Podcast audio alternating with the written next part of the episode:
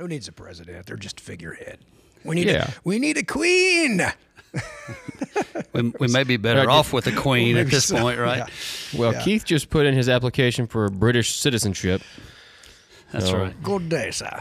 That's right. Yes. He's got that down. You got the yeah. accent Sharon, down. Sharon watches The Crown, so I hear that. Oh. I hear that going on in the background. I've been watching the um, Queen's Gambit. Is that right? Queen's, oh man, Queen's that Gambit. chess show. Yeah, yeah. That, that is, is fantastic. So good.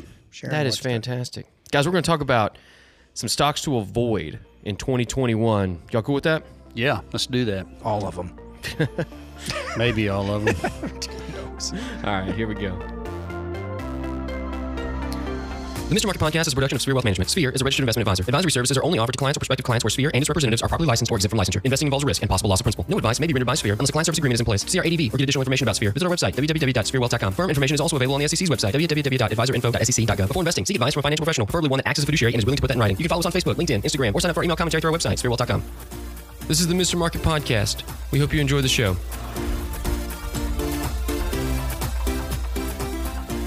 We had going about the Biden appointments and what his cabinet might look like and how that might impact uh, certain sectors of the uh, of the economy and the markets and which stocks we're looking to avoid.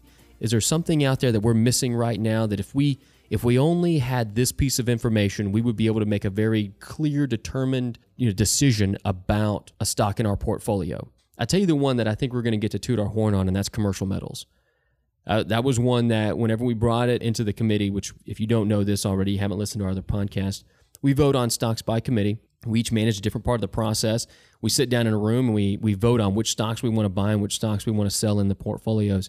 And one that's in the portfolio right now for our growth clients is the Commercial Metals. Commercial Metals makes the rebar. If we do get a massive infrastructure project that includes roads and bridges, that's a stock that could do very well. Ticker C M C. However, that has not done very well since we bought it. I think it is right at about the price we bought it at. And man, Facebook, God, what did we do on Facebook? About eighty-five percent in a matter of, I think you we, know, yeah, I think we did ninety percent five in months, seven, ninety percent in seven months. Seven months? Yeah. So Facebook and Commercial Metals went in about the same time. Same thing with Costco. You know, we've done fairly well on Costco. I think it's trading up near its fifty-two week high. We did get it near its fifty-two week low. Costco's one that it hasn't knocked the cover off the ball. We still hold it in the portfolio. Adobe's one that we still hold in the portfolio, but it, it's done fairly well. I wouldn't say that it knocked the, it's knocked the cover off the ball, though.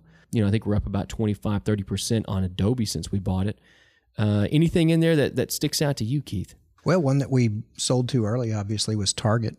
Yeah. Target has I mean, crushed it. Target Just, is, is having yeah. a massive day-to-day. Yeah. We own Walmart, and so that's good. And Walmart has done very well, but Target has done exceptionally well. Neither one of those got shut down, and right. so they've been able to just yeah. flourish, plus Absolutely. their online business, right? They're they're a beneficiary of all this. Yeah, it's it's it's sad that there that there have been some companies that have done so poorly yeah. while others have prospered, and, and it's not any fault of their own. Right. Um, right. You know, winners and losers, and, and yes, life has winners and losers, and some companies execute better. But um, this pandemic was just, you know, some companies were just built for this pandemic. Right, so you right. think of Amazon, and, and they were already doing well, and people are staying at home and afraid to go in stores. And it's just like, oh, really? Did they need another advantage? you know, yeah. um, Zoom and, and, and well, when you and you look so, at, it, of course, we've done extremely well on Walmart. Uh, we we switched Target for Walmart.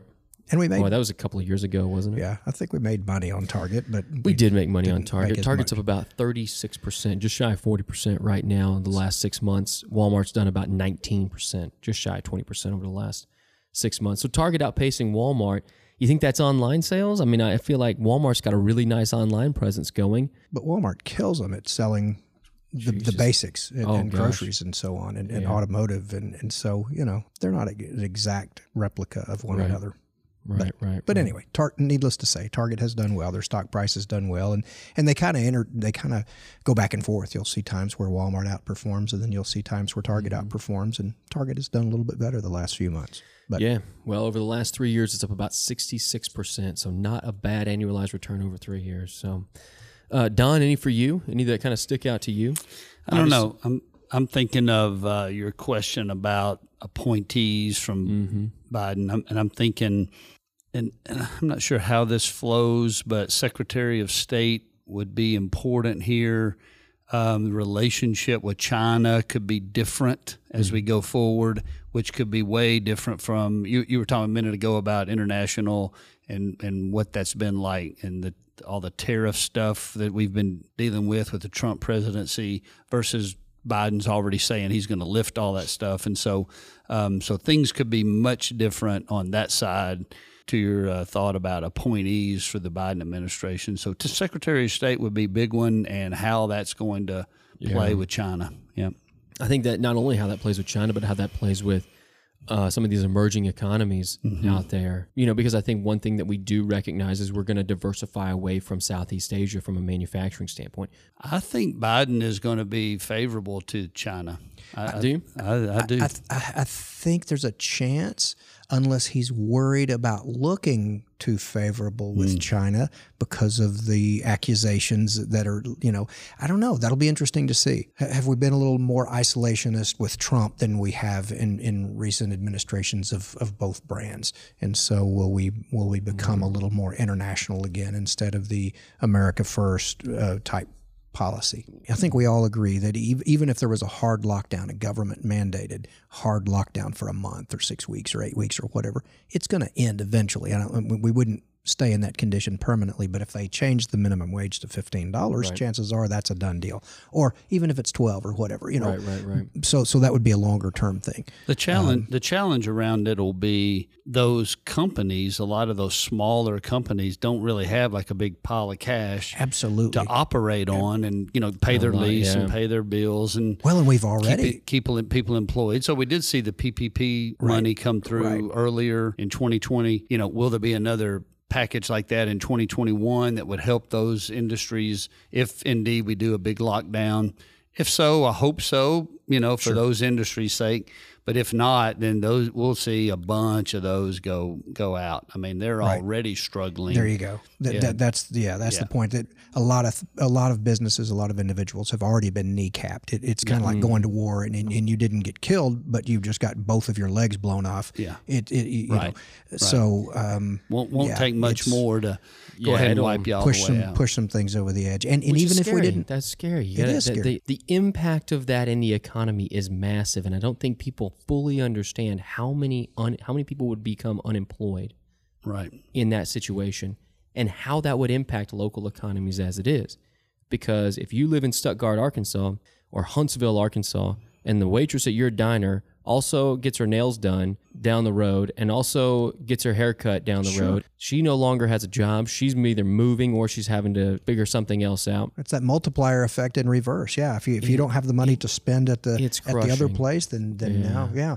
And, but but the other part, too, is that even if it's not a mandated lockdown, we're coming into winter. We're seeing cases ramp up. I, I looked at the thing earlier today, mm-hmm. and, and Minnesota was leading the way. Well, it's the northern states now that are seeing a, a big increase. Well, not just exclusively them, but a lot of them. Well, and what I'm speaking to is that, like, when you think of a Biden administration coming in, right. it looks as though he's going to be president. And he's already saying we're going to do this. He's already, sure. right, right. you know, given lots of big signals that that's what we're going to do. Now, to your point, Keith, that with the vaccine, if that comes on a little bit stronger by the time inauguration comes on, then we may get a different story. So please come on, vaccine, right? Let's get yeah. that. And what was it, Pfizer and um, Moderna? Moderna, right? Both look good at this point, but I don't know how long will it take to get a vaccine to everybody. Yeah, and that's, that's a big. And yeah, that, Keith's about to say it, but I listened to a Bill Gates podcast the other day, and it was fascinating. Just because we have the vaccine doesn't necessarily mean that we're going to get it distributed. It's it's going to take a long time to produce. You're talking about a lot of production that's, you know, right. that you need to, to, to do. If every single pharmaceutical manufacturing company in the world did it, I think it's like twenty twenty-four before they've created enough vaccines for the entire world to have had a vaccine.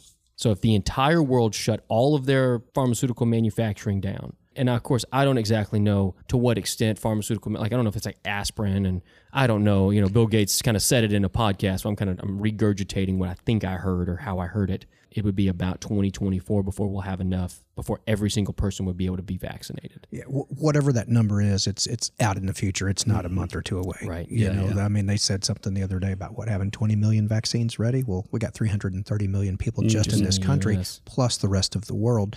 What would be the population of people your age and above, Keith? I don't know. There's that just would... two of us, you and me. It's just, just a couple not, of us left. Yeah. Not not very, very many other people that lived in the eighteen hundreds, guys. Right. but but but again, you know, they're, they're going to give it to the people that are most vulnerable first, the people in nursing homes and right. people that are immunocompromised, and then it'll be probably um, what nurses, nurses and doctors, you know, the healthcare industry, and then it'll work its way down to people your and my age, and then it'll work its way down to middle-aged people like John, and mm-hmm. and then you know, so it, it'll yeah, take a, right. it'll yeah. take a while. Whether it goes really rapidly and wonderful in, in the Moderna and Pfizer vaccine, and then who, who was the other one that just I think today uh, was it the one Oxford University or Cambridge? One of the they said that they're getting ready to apply for approval as well, or mm-hmm. release their test results. So you know, maybe they all hit here about the same time, but to just logistically getting everybody that vaccine, we're probably looking at at, at least yeah. months, and so this is probably going to be a hard winter. Um, yeah, yeah, for sure. It's, you know, days are getting shorter. The weather's getting colder. We're sitting here today and it's beautiful. It's sunny. It's what, in the mid sixties outside, yeah, but I'm not riding it, my bike today, it, which is sad. It won't be that way potentially soon. And, right. and so, yeah, you know, it's, it's cold and icy and wet and, and everybody's staying inside and everybody's got COVID fatigue yeah. and lockdown fatigue, but this is going to be a... Shift gears over there, Don. Where are you headed? Well, I'm headed here. Stocks that we're th- we're kind of kicking around the idea of stocks that we might avoid in a Biden administration. Mm-hmm. You know, that we're just... And rather than going down the route of... I've got the number one. Stocks that we think we should have during a Biden administration, the ones to got? avoid. What's the number one? The, the company that makes those Trump flags. I don't know. I'm they sorry. are out. They're out of business. Sell that baby They're, short. I, I don't You know, we, we've, we've kicked were, that around. Yeah. We could go down this road just a minute. That they you may know, sell more I mean, of them. Who knows? Do, do you really think that President Trump's going to go away? No. When when this no. even if he's not president, right? So he may we may still actually have Trump flags going. It may you improve may right. improve the Trump flag business. I don't know. Trump flags. Who knows? I don't know. Yeah. But yeah. yeah, Don's right. I mean, he he ain't going to go quietly into the night or whatever the, whatever that old saying is. Um, he, he's gonna have. He's gonna do something. He'll, he's he'll, he'll have Nick. his own. Yeah, he'll have his own show, his own network. And he'll. And, and I heard another guy just say, "Well, you know how we all gripe about, oh my God, this po- political season has lasted so long. Yeah. How long ago was it that the first person announced their candidacy? What, two years ago or so? It, it's just. He may oh, announce man. his candidacy for twenty twenty-four." On January the twenty-first, and he may just be, he loves to, to run and he loves to speak and he loves the attention. And so could could you imagine that, that, no. that for the first time in history, the, the next presidential campaign literally begins the next day? That Uh, like, oh my wh- gosh! Whether whether we moving. like, I'm gonna move. Where can I move? Is there any? Can you get a place in Greenland, pretty cheap? Is that is that, where, is that what you? Oh, down by the airport. I don't, I'm about. I don't want any of these politicians to announce no. anything on January twenty-first. You know, but, but to, yeah, yeah, whether it's Trump or any of them, you know. Well, it would it would be know. in typical Trump fashion. It would just you know try, try to take some of the take some of the wind out of the sail of Joe Biden. I keep waiting for a concession where I guess we're just not going to get one. No. So what's it's no. going to is this? It, Maybe, I don't want to we'll know if this con- will be the first confession. time. Maybe a confession. A confession. You're not going to get a concession no. now. You probably later. That but ain't his style. Yeah. It's yeah. not going to happen now. Yeah. But what, any, would, so, would you say so going, has there ever been one? That would you, I don't know. Yeah, going back, let's go back because I think you ask a great question. The stocks to avoid, right? With it, and it's not necessarily a Joe Biden presidency. It's just kind of looking out into twenty twenty-one under with the understanding that Joe Biden has now is now the president-elect. I don't want right. to say one way or the other. I, It, sure. I'll, I'll say it. Can I say it? Can sure. I be the you, yeah, yeah, He's you the can pres- be the, president-elect. So, it Lo- looks, love him or hate him, I, you know, that's my opinion. We are operating not, under the assumption that he is now the president on January the twentieth. So we're operating with that assumption. We're looking at the people that he's going to place in his cabinet. We're looking at things that he wants to do from an economic standpoint, looking into the market and trying to figure out where are there places to dial back some exposure and where are the places where we can maybe have some opportunity. And I feel like there's there's a great podcast coming about the opportunities. But when we look at where we where are we nervous, what makes us most nervous right now, from a sector standpoint, hard to imagine energy is going to have a strong twenty twenty-one. Right. I don't see energy coming back in twenty twenty-one. Not that it won't come back. I'm not saying that. I'm just saying it's hard for me to imagine that it comes back in twenty twenty-one. I don't know about automotives. I just keep waiting for that bubble to burst. I look at the travel industry and I think if we get into twenty twenty-one and this thing just kind of lingers as we come back to travel, and I, I think I think hotels, kind of big travel, cruise cruise lines, resorts, that kind of stuff, I think that that can be impacted pretty significantly. I don't know as much about business travel, so I don't know about the the Marriotts and the Hiltons or the the Deltas and the American Airlines. Service sector, obviously we've talked about service sector in depth. I think that's a place that you may want to avoid any type of restaurant stock. You know, the thing about that is a lot of them have come back to the levels that they were before COVID. Just just or, indexing. They've already come back up so much. And, yeah. and so in a market that was not statistically cheap at all, as a matter of fact, let's just be honest, it was expensive um, before COVID even hit. So last January, you know, we're we're in a market that is trading at or near all-time high record valuations, certainly in the top five or ten percent of all, whatever valuation metric you want to use. So you kind of think, well, where's it going to go from here? And then now that we've had COVID, And and even with a vaccine, there's been a lot of damage that's been done. And and yeah. then what you just said, that's a good example of corporate travel. So, you know, now that people have been forced to do Zoom and things right. like that, it's it's become second nature. And so you yeah. might we used to would have gotten on a plane. You know, let's say you traveled once a month to see key clients or whatever. Well, maybe you still travel some, but maybe you only go once every two months, and then the yeah, in between or months once a quarter. And that's, yeah, and so that's you know that's if you, if you look at it, you think a sixty percent reduction in business travel, or even a fifty percent, even a thirty percent reduction in business travel hurts the travel industry quite a bit. There's Amen. a lot of seats. There's a lot of seats on airlines that are going to go unpaid for, right. because of that. Now, right. well, how does how does the airline respond? How do they how do they navigate that storm? And I think air travel was probably at an all-time high going into COVID. Yep, I think so, or, or close enough. If, if yeah. not an all-time high, close. I mean, it's really close. The, I know the airlines were doing fairly well. It's expensive to run an airline, mm-hmm. but I know they were doing fairly well. So, well, I would think that would be one to be careful with, to mm. avoid, to be really careful. The airlines? Yeah, the airline business, period, again. Yeah. Even with a vaccine. It, that that, yeah, has, I mean, that has corporate travel. I mean, that's where profits are made, is at the margin. And yeah. so when you shave off that extra, you know, ten or fifteen percent of business, well, that may have been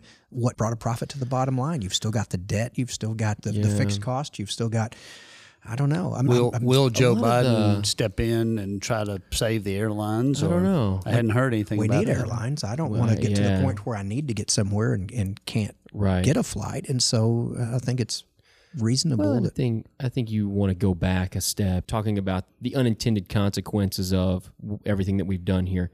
If we have this higher wage, if we have this slowing economy, if we do fall into a recession, which I, I anticipate that we will probably at some point call this a recession, not necessarily that it's going to be called a recession, the textbook definition of, but we'll eventually call this a recession. And we may get the next three quarters of, you know, decrease in G D P growth. So We we may be there. However, you get all that going and you don't have as much business travel. The flights aren't as abundant.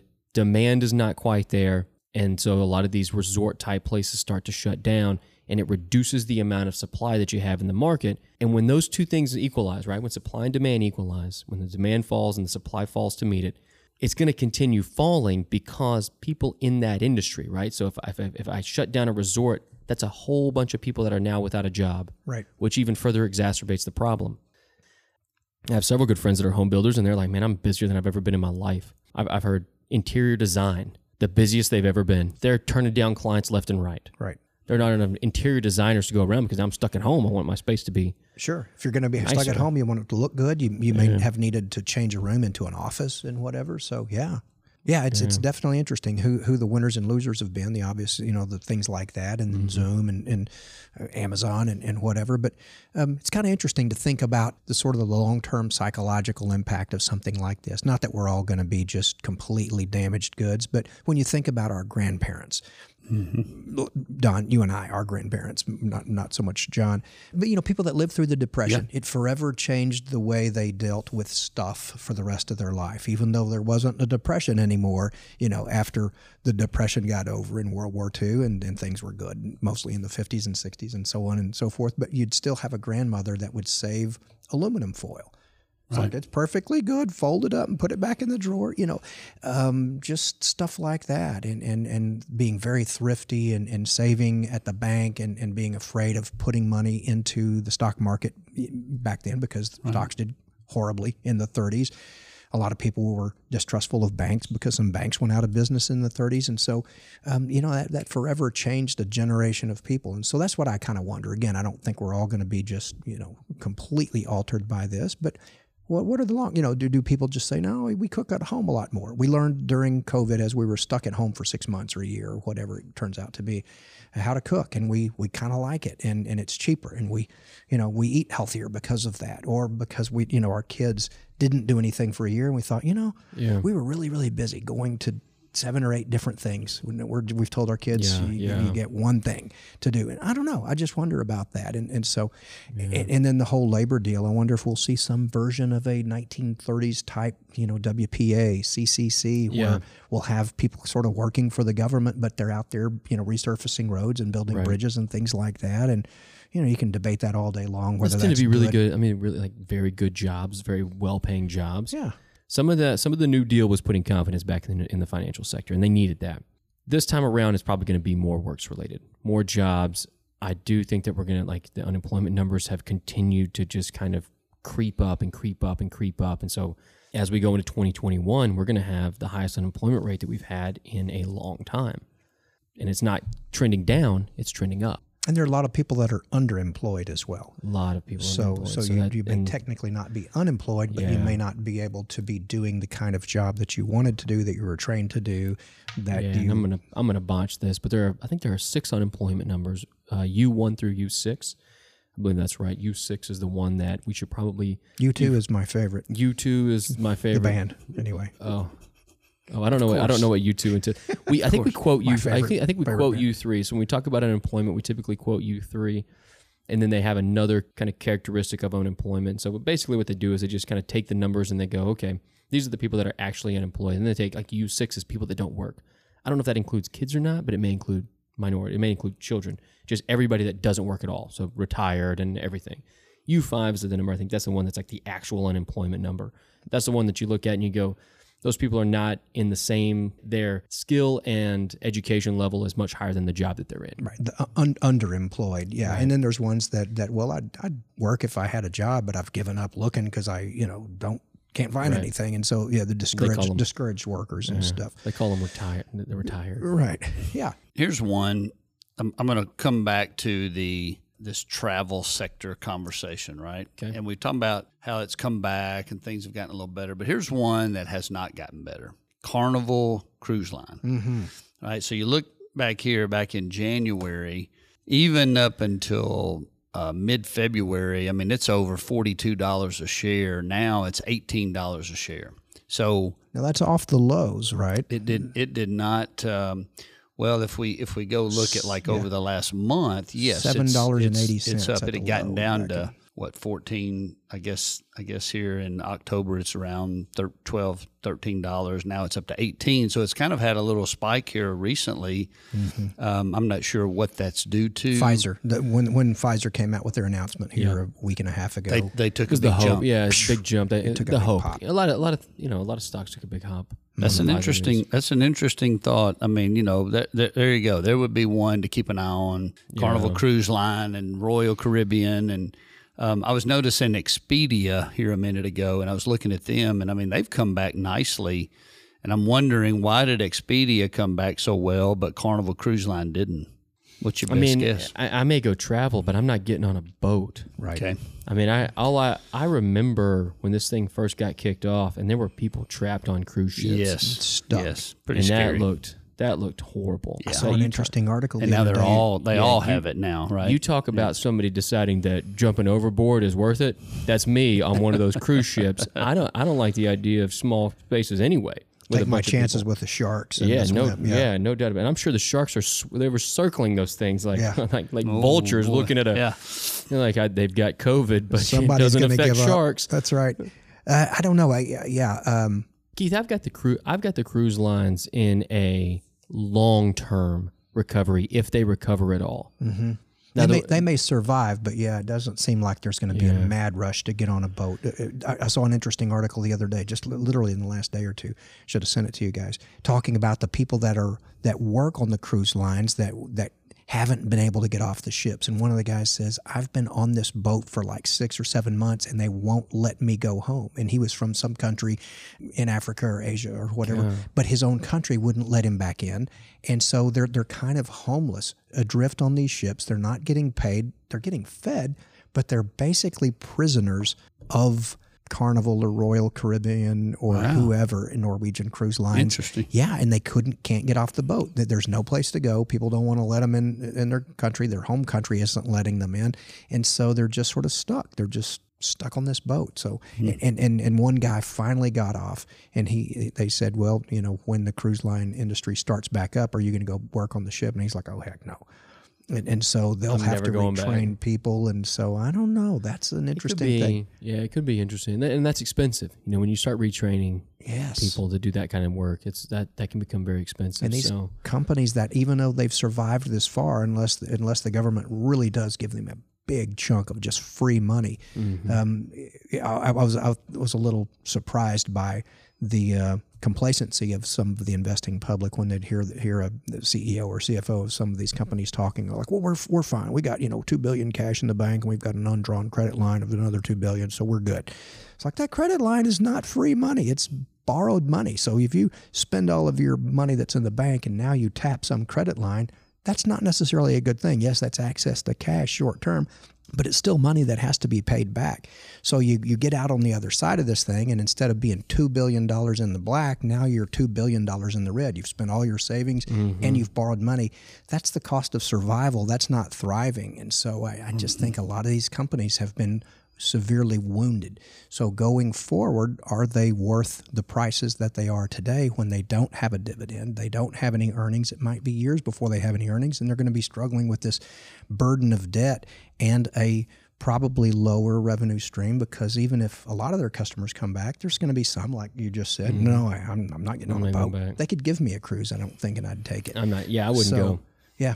So it's just, I'll fly and I'll, I'll go to Las Vegas or wherever we decide to go again, but I wouldn't want to get on a cruise. I've never yeah. been on a cruise. I know you have done. I have. But I just, it doesn't appeal to me. And so It I, wasn't that great to me. Yeah. I, I, I enjoyed the, uh, what do you call those, the all-inclusive, uh, all the donuts you could have and all that kind of stuff. uh, donut buffet. On the land, you know, down sure. in uh, sure. Mexico. Yeah, right. A great place to be. It was, yeah. it was fabulous down there. Playa del Carmen and Cabo. So yeah. anyway, Biden or or not, I, I just I think there's certain industries like this that are really going to be struggling for a few years. And again, I could yeah, be I wrong. A, a, a, a cheap point. enough stock can be a good investment, That's even if you think, well, or, you know, so and so's business is going to be only fifty percent what it was. But if the yeah. stock's down ninety-five percent, you might say, all right, well, I'll take that bet. You know, there's a chance to make money as it just reverts to a new. higher, lower price, a new lower price, but that's higher than it is now. So I, I don't mind being a contrarian, but a few of these things like that that just kind of seem too difficult, too many headwinds for yeah. now. Who knows what the future, future holds? I, I, I know you I, mentioned a, a minute ago that the uh, the next podcast is going to be the opportunities that are going to yeah, exist. Where the, yeah, where the opportunity is going to be, you know, and yeah. I kind of give you a little, little precursor. Guys, I think that there's a lot of opportunity in medical devices. Right. I think there's a lot of pent-up demand for these. For these, uh, we have not seen people go to the hospital and get elective surgeries and get elective procedures done. I think there's a lot of pent-up demand, especially um, the big yep. the big hospital chains and then and then the the medical devices that a lot of these companies knee use. and hip replacements, mm-hmm. things like that that may have just been postponed. Yeah. Yeah. So, guys, I'm interested to see what happens. Obviously, we're speculating on who his his appointments may be. Before we before we get out of here, I kind of wanted to I kind of wanted to talk about this real quick. It's something that, that Don and I were talking about earlier. You know, every now and then we'll we'll help each other out when we got to drop cars off to get oil changes or tires rotated or whatever. And so we're riding in the car. Don and I had little we had like a little car day today. We're riding in the car, and I and I get I get back in the car after taking my car in, Keith, and I look at Don and I'm like, why do they treat you like you have just ruined their day by walking in there? Why is it that every time you go get your car serviced, it's like you're a Like you've messed them up. You've messed up their whole day. Like, man, I'm a customer, right? And, and a, we and we talked about what if when customers walked in our office, we treated them like that. What would they? What yeah. would their response well, be? And we talked about where that comes from. You know, where does that where does that really come from? And I think we kind of we kind of landed here. I think it's the, the the fact that I need you know I need the G M C dealership to fix the wiring in my truck, or my truck won't run. So if that's the case, I have to have it. I'm willing to stand there, and the guy look at me and like almost out of disdain look at me and be like, "Look, it's th- it's one hundred thirty-five dollars just to talk to me, okay? I'm gonna go run a test on your truck. It's gonna take me five minutes, and I'm gonna charge you one hundred thirty-five dollars. Are you okay with that?" And I'm like, "Yeah, I don't have any other option. This is what it is. This is this is my only option. So go for it." In the investment bit, in the investment business, if we were to do that when clients walked in, we kind of like they walk in, we don't even say anything to them. We eventually look at them like, "Oh, hey, hey, has, have you been helped yet? Have you been helped?" And they're like, "No, no one's talked to me." How long are you standing in an investment advisor's office with no one talking to you, while they, you know, answer the phone and look at their computer and do all kinds of other stuff before you're like, "Hey, I'm here," right? There are options. I'm I'm out of there, right? But let's say they did that. They walk in and, they, and then we look. I'm like, "Yeah, man, I tell you what, it's one hundred thirty-five dollars just to sit down and talk to you." No, they're, they're you're leaving, right? Right. Yeah. Customers are leaving, and we we went back to this place. And I, I don't know. You were you were there at the beginning of stocks, so I was going to see I was going to see what you thought about this.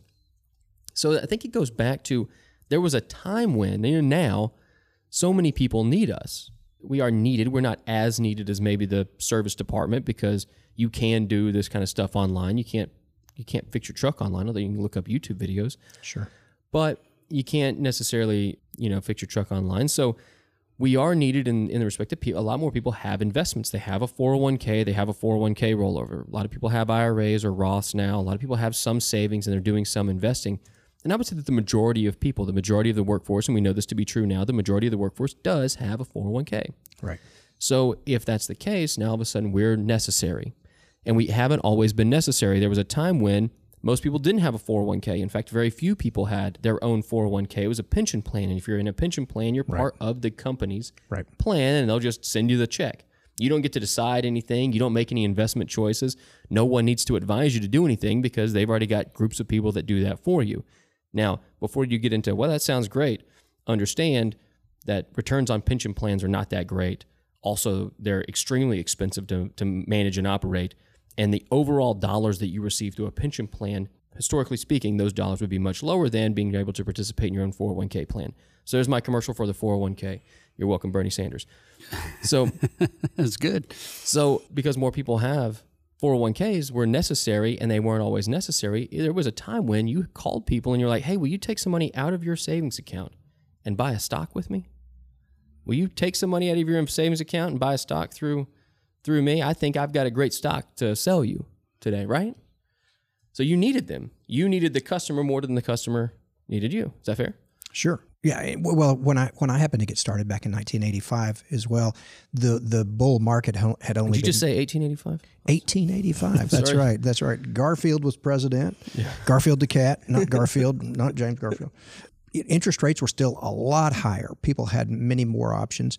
Uh, the bull market had only been, you know, going for about, what, two and a half, three years. I guess the market bottomed out for the last time at, at that time uh, in summer of eighty-two after a nasty long, you know, go nowhere seventeen-year-long bear market. But so anyway, it, there were people were still more reluctant to invest because they could get an eight percent C D or whatever. Mm-hmm. Um, and, and, and because stocks had been on a, on a nasty sideways roller coaster ride for, you know, at that point nearly twenty years. Keith, tell me so tell me about the first stock that you ever traded. Like, tell me about that first interaction. You get your license, it's your first day on the desk. Go. Uh, Walmart and Tyson up up here. I mean, yeah. You said first stock. I don't know which one it was, but here in Northwest Arkansas, it's probably one of those two. You know, yeah. there was a Obviously, they're easy to talk about. Both of them were doing great at the time and, and still have been wonderful, successful companies through the years. So, you remember your first phone call when you called somebody and they said yes? Uh, no, I don't remember that. You know, I, I mean, I, I, yeah, it was. And, and then at that time, actually, Hudson Foods and Rogers uh, was just about to go public. So, so after going, you know, getting the license and going to training school for, you know, a month with A G Edwards, came back, and mm-hmm. about a month later, Hudson Foods was going public. So that was a great reason to call people, a local company that yeah. um, had been pretty successful and, and was getting ready to I P O. And so it was a great reason to pick up the phone and talk to folks. And there when was you, good when, interest. When you asked them to buy, would mm-hmm. you say one hundred shares, fifty shares, one thousand dollars worth? How did you ask them to buy the stock? you know, just just like here, here's what the expected price is going to be, and and yeah, then they would tell you how much of it you want. Put you down for a hundred shares, and, and of course on an I P O you only have a certain amount of stock anyway. Each right. office mm-hmm. is limited, right. each broker is limited to the amount that they had. So sometimes it was just, you know, you just had a limit, and so you, you couldn't sell more than that. But once they once they started trading, you know, the day of the I P O, the day afterwards, then it was still a good reason to to talk to people, and of course.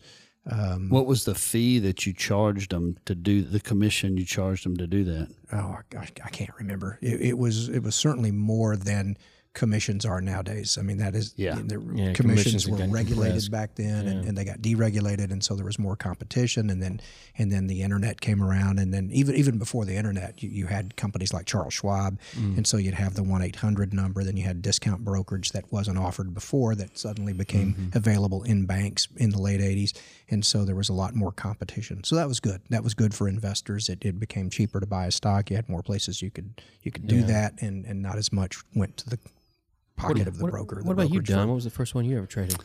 Well, I I didn't do it like Keith. I came through a whole different avenue, but the first stock I was ever involved in was Jaguar stock.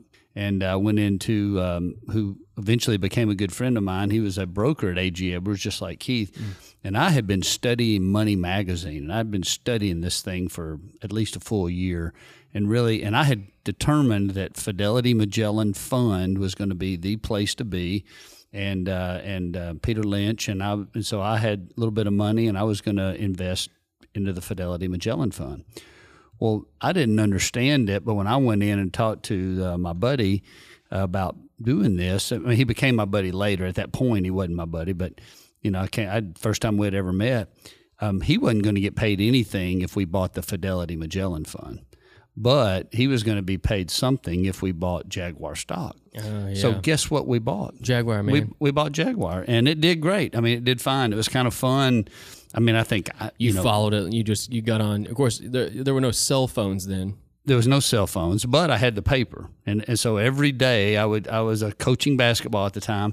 I'd walk into the office, and um, and I would find the paper immediately, and I would run and I would see what the price of the stock was, and I'd run around to all the other coaches and show them uh, what the stock price was and how I was doing. And it was Mike Anderson at that time, and mm-hmm. Coach Coach Richardson. Coach Richardson certainly didn't care, yeah. and uh, but all the every, but everybody else, you know, I would make them care. And uh, anyway, it was it was a lot of fun. And it went up and down and up and down and up and down. And then I made, you know, I don't know, a few bucks. And that was it. And I got yeah. out of it. And then I went and bought the Fidelity Magellan Fund and did really good with that. Yeah. Yeah. And if you don't want to, the Fidelity Magellan Fund, is that the most famous mutual fund of all time? It certainly was for a while back then. Yeah. That's, you know, Peter Lynch uh, got famous running that, and, and was which is um, probably had a fantastic track record yeah. for what ten or twenty years. And the the story I mean, when you talk about mutual fund managers, Peter Lynch, Bill Gross, are those that that's that's the Mount Rushmore. They're the right? rock stars of yeah. yeah. yeah. The the story I remember about Fidelity Magellan, I don't know how long it was great, but let's just say thirty years, right? And say if you would have invested in it and put your money in and it's left it there for thirty years, you ended up with like a, I don't know, thirty percent return. I mean, it was a big, big number. Yeah, annualized return. Annualized return. However, here's the interesting, seventy-five percent of the people that ever put their money into the Fidelity Magellan Fund lost money. Yeah. Well, how is that? How did you put your— This is a great study. How did you put your money in the— one of the most famous, best mutual funds over a thirty-year period, and actually lose money? Well, you put it in at the high, and then you, when it went down, you took it out at the low, and the and then people it went back up, and you felt comfortable again, and yep, yep. yeah, and and you know something interesting about mutual funds, and I, I want to tell my story right after I say this is, we've been doing these podcasts, and man, these these are so fun. We're having a lot of fun. But we're doing it on Facebook, right? So we, we kind of release it on Facebook. That's where we have a group on Facebook that we have, and we kind of engage with people through our through our page. And somebody sent me a, a message, and they said, hey, I heard your four oh one k conversation the other day on your podcast. Would you take a look at my four oh one k? And so he sends me screenshots of his four oh one k plan. And and uh, and I look at it, and I kind of saw the names of the funds, and I know the funds well enough. And I was like, man, you've got five of the exact same fund. So sure enough, I went and looked them up. And you know what the top ten holdings were? There, of the every single one of the funds had six. The top, of the top ten holdings, six were the exact same six companies, and you know the six companies. And then the other four rotated between about eight other companies in the other four top ten holdings. And all at about the same, the top ten holdings made up about the same amount in each one of the funds. So we basically bought the exact same fund five times and called it diversified. Mm. And so I just said, hey, that's probably not as prudent as you could be. We probably, we may want to take a little bit more, uh, you know, may, may, maybe try to get a little more exposure into small caps and inter- emerging markets and some international stuff, which international has not done very well in a long time. And that may be a place that we talk about. Is there opportunity internationally? We need to talk about that pretty soon. But I'll tell you my my uh, my stock story, yeah, and we'll get out of here. Story. There's a guy in town, and I, I mean, he's famous among brokers in town, right? And this was uh, probably the biggest advisor in Northwest Arkansas for a long time, was this guy right here. And when I got to Raymond James, he was there at the office, and he was kind of on the tail end of his career, and a lot of his clients had either passed or, you know, moved on. He was... Um, he, he's recently passed, which is unfortunate. Um, wonderful, wonderful guy and hilarious to be around. But he, if, if you participate in an I P O, what happens is the the they send a number of shares to your branch, and they say, hey, will you distribute these shares? This is how many you have to distribute.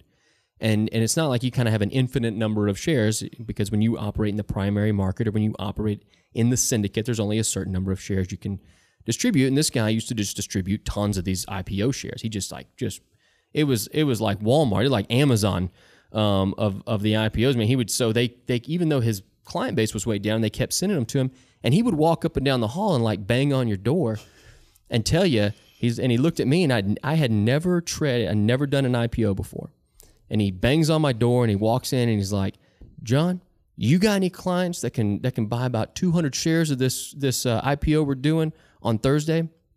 And I was like, yeah, I, I mean, I, I got a client or two that might do it. I got one that would be interested, I think. And he's like, great. All right, I'm going to write you down for two hundred shares. And I was like, well, well, well, what is it? And as he's like turning his back to walk out the door, I was like, well, what, what stock is it? Is there any, is there any information that goes along with this? And he, and he turns I could like, just hear him. He's like, It, I don't give a rat's butt what stock it is. Nobody cares what stock it is. Pick up the phone, dial their number, tell them you're going to make money. And I tell you what, you get paid a pretty nice little kicker on this one. So if you'll sell the all, all two hundred, I'll even kick in a little for you. So that way I can keep getting my syndicate shares. And I was like, that's how it works. That's how it works. That's, how it that's works. Not good. And this is, and, and, and I want you to know, this is a great guy. Oh, yeah. yeah. Great guy. It's not him. The industry is broken in this way, in this in this kind of, this kind of weird way. And that's, and that doesn't, I don't know that that's still how it happens. I don't know if that is or not. You know, we, we obviously don't have access to, to I P Os like we did whenever we worked at big wirehouses. But, um, but man, it was a, it was a hilarious story when he looked at me. He's like, I don't care what stock it is. I don't know. I've already sold four thousand shares and I don't know what stock it is. You're just like, did you have to eat any of those? Did you, did you have to buy any no. of those unknown stocks, or did no. you get all two hundred? You can't distribute it. Yeah, yeah, you can't, you, you can't do it for your own account. Oh, okay. Yeah, you can't participate. Okay. Yep. So no, it, it, I did. I, I can't remember if I placed it or not, but man, I, I you know what? I think I did place it. You I did. think I did place it. And I told the guy on the phone, you know, and, and I told him the story. I was honest with him. I told him the whole story. And I was like, I don't I have no idea what it is. You know, I don't think he knows what it is. And the guy was, he kind of laughed. And he's like, ah, it's probably, it's probably okay. So we did it. He made money. You know, he did it, made money, and we sold it shortly after, and he was happy. And I was happy because I was honest with him and got paid. So, right. Yeah. So anyway, it was, it was good. So, um, all That's right, guys. Great. What a great experience. Yeah.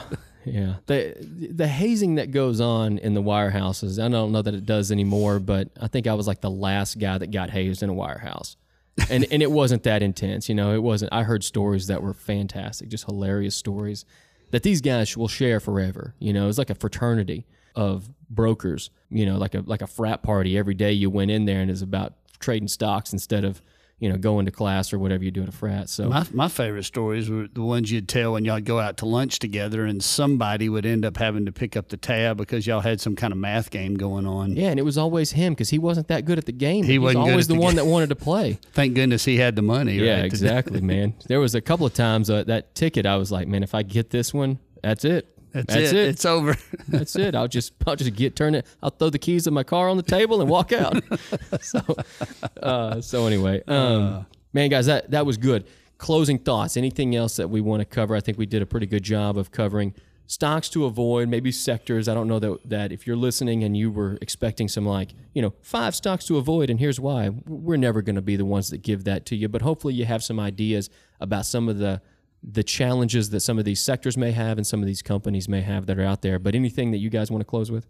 Uh, my own thought is that the market is still not cheap. We're we're in one of the most expensive markets in all of recorded stock market history, and, and interest rates are, are crummy. So I, it's, it's still a, a be very careful market. Mm-hmm. I, I just everybody's excited about seeing the light at the end of the tunnel with this COVID thing, maybe, you know, the, the two vaccines that are coming up, but the markets have come back so much. So it, it's still shocking to many, many of us in the business that markets are at all-time high record valuations without justification for that, it seemingly. Um, yeah, they, the Fed has printed trillions of dollars. If it wasn't for the, all of the, the liquidity that the Fed has created, all of all of the money that they've pulled out of thin air, I don't think would be anywhere near this. So it, it's, I mean, we're, we're higher than we were ten or eleven months ago pre-COVID. Mm-hmm. So how are things better to justify those higher prices? So, uh, you know, um, I, I think the first, my own thought is that maybe the first few months of the Biden presidency, it'll just be more of the same, trying to sort of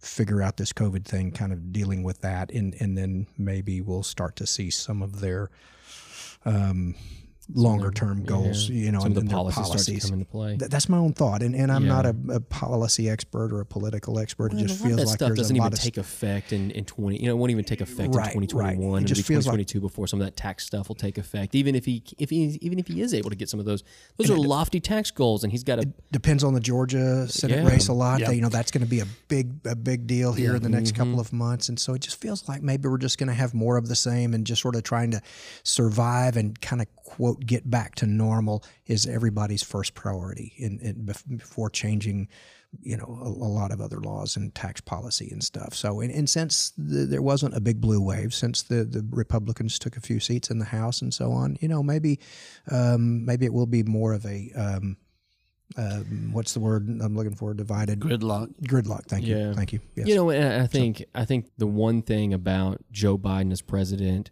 is. He has a history of reaching across the aisle and being yes. able to work with other people. Right. And that's and and when he was there in the White House with Obama, that was what that was what Obama called on him to do a lot, was Correct. to go go down and, and talk to his friends, his the people in Congress that were his friends that he knew that he could he could sit down and try to communicate. This is what we're trying to get done. This is how we're trying to do it. And we've lost a lot of that. You know, I mean, we've got a right. very divided. Uh, yeah, very divided, like almost a toxic atmosphere. So very toxic. So Maybe uh, maybe we'll get back to some of that. We'll get some actual some actual policies that both sides can contribute on. I, I do see it being a little bit more regulatory, a little bit more taxing, but we're at historically low tax rates. Right. And, you know, a lot of a lot of regulation that occurred post oh eight, oh nine was repealed and, and removed. And so would some of that stuff come back in the banking sector? And does that slow the flow of money down again? I don't know. You know, I, I don't know, and I don't know I don't know how that'll play out. Those are my thoughts. What about you, Don? Well, I, I mean, you guys kind of stole my thunder there. That's what I was going to talk about, the the whole thing of um, if in Georgia the two Senate seats go to the Democrat side, then you're going to have the House, the Senate, and the presidency. Mm. And then there's going to be a much easier path for them to just shove through things that they want to shove through. And we and may go see, fast. Yeah, they'll, we, they'll, get, they'll get them through real fast. Yeah, too. We may see a lot of things happen faster and possibly things a lot differently than the way we see them now. You know, yeah. I think, I think, you know, you think about taxes, you think about renewable energy stuff, you think there's the minimum wage, I mean, all those kind of things.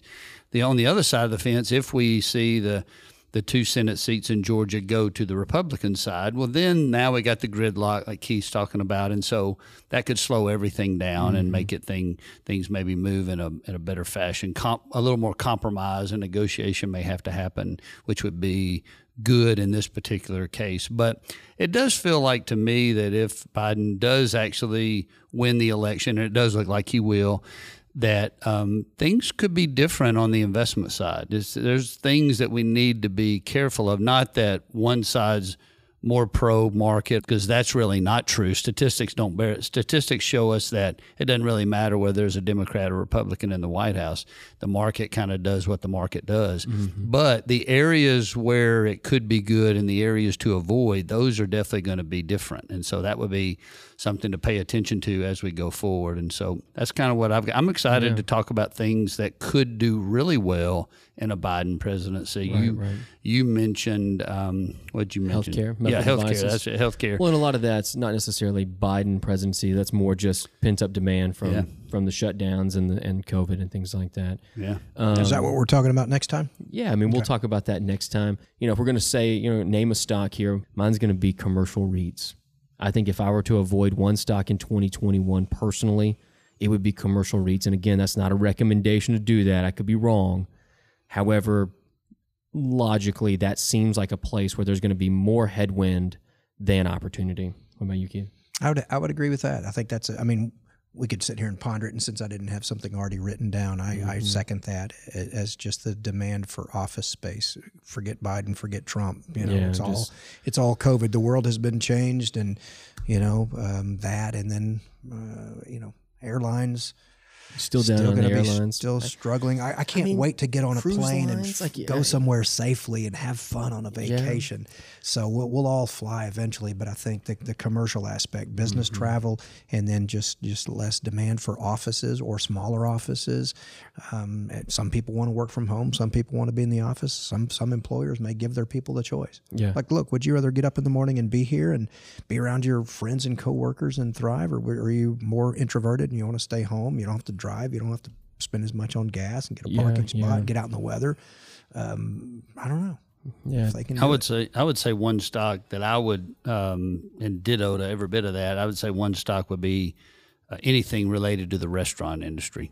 Anything in that, mm-hmm. um, I would say be really careful right now, because yeah. that does not feel good or look good over the next six months to a year. That could be really tough. Now, it may change. I mean, you may have a huge dip, and then a right. great opportunity will exist at that point. But up until, yeah, I'd be real careful in that industry right now. Price yeah. matters. Yeah, we've talked about mm-hmm. that so many times, is, is that, you know, even something that you're not real bullish on, you, you might buy and make a good money on because the price is so ridiculously cheap. And so, mm-hmm. it, you know, now that we've um, had the big, nasty, horrible sell-off and things have come back as much as they have, it, it seems scary, again, that we're at these record high valuations, even when the rest of this hasn't been resolved. It'll get resolved eventually. I mean, I think those yeah. vaccines will get out there, but yeah. uh, it just seems like there's still more work to do.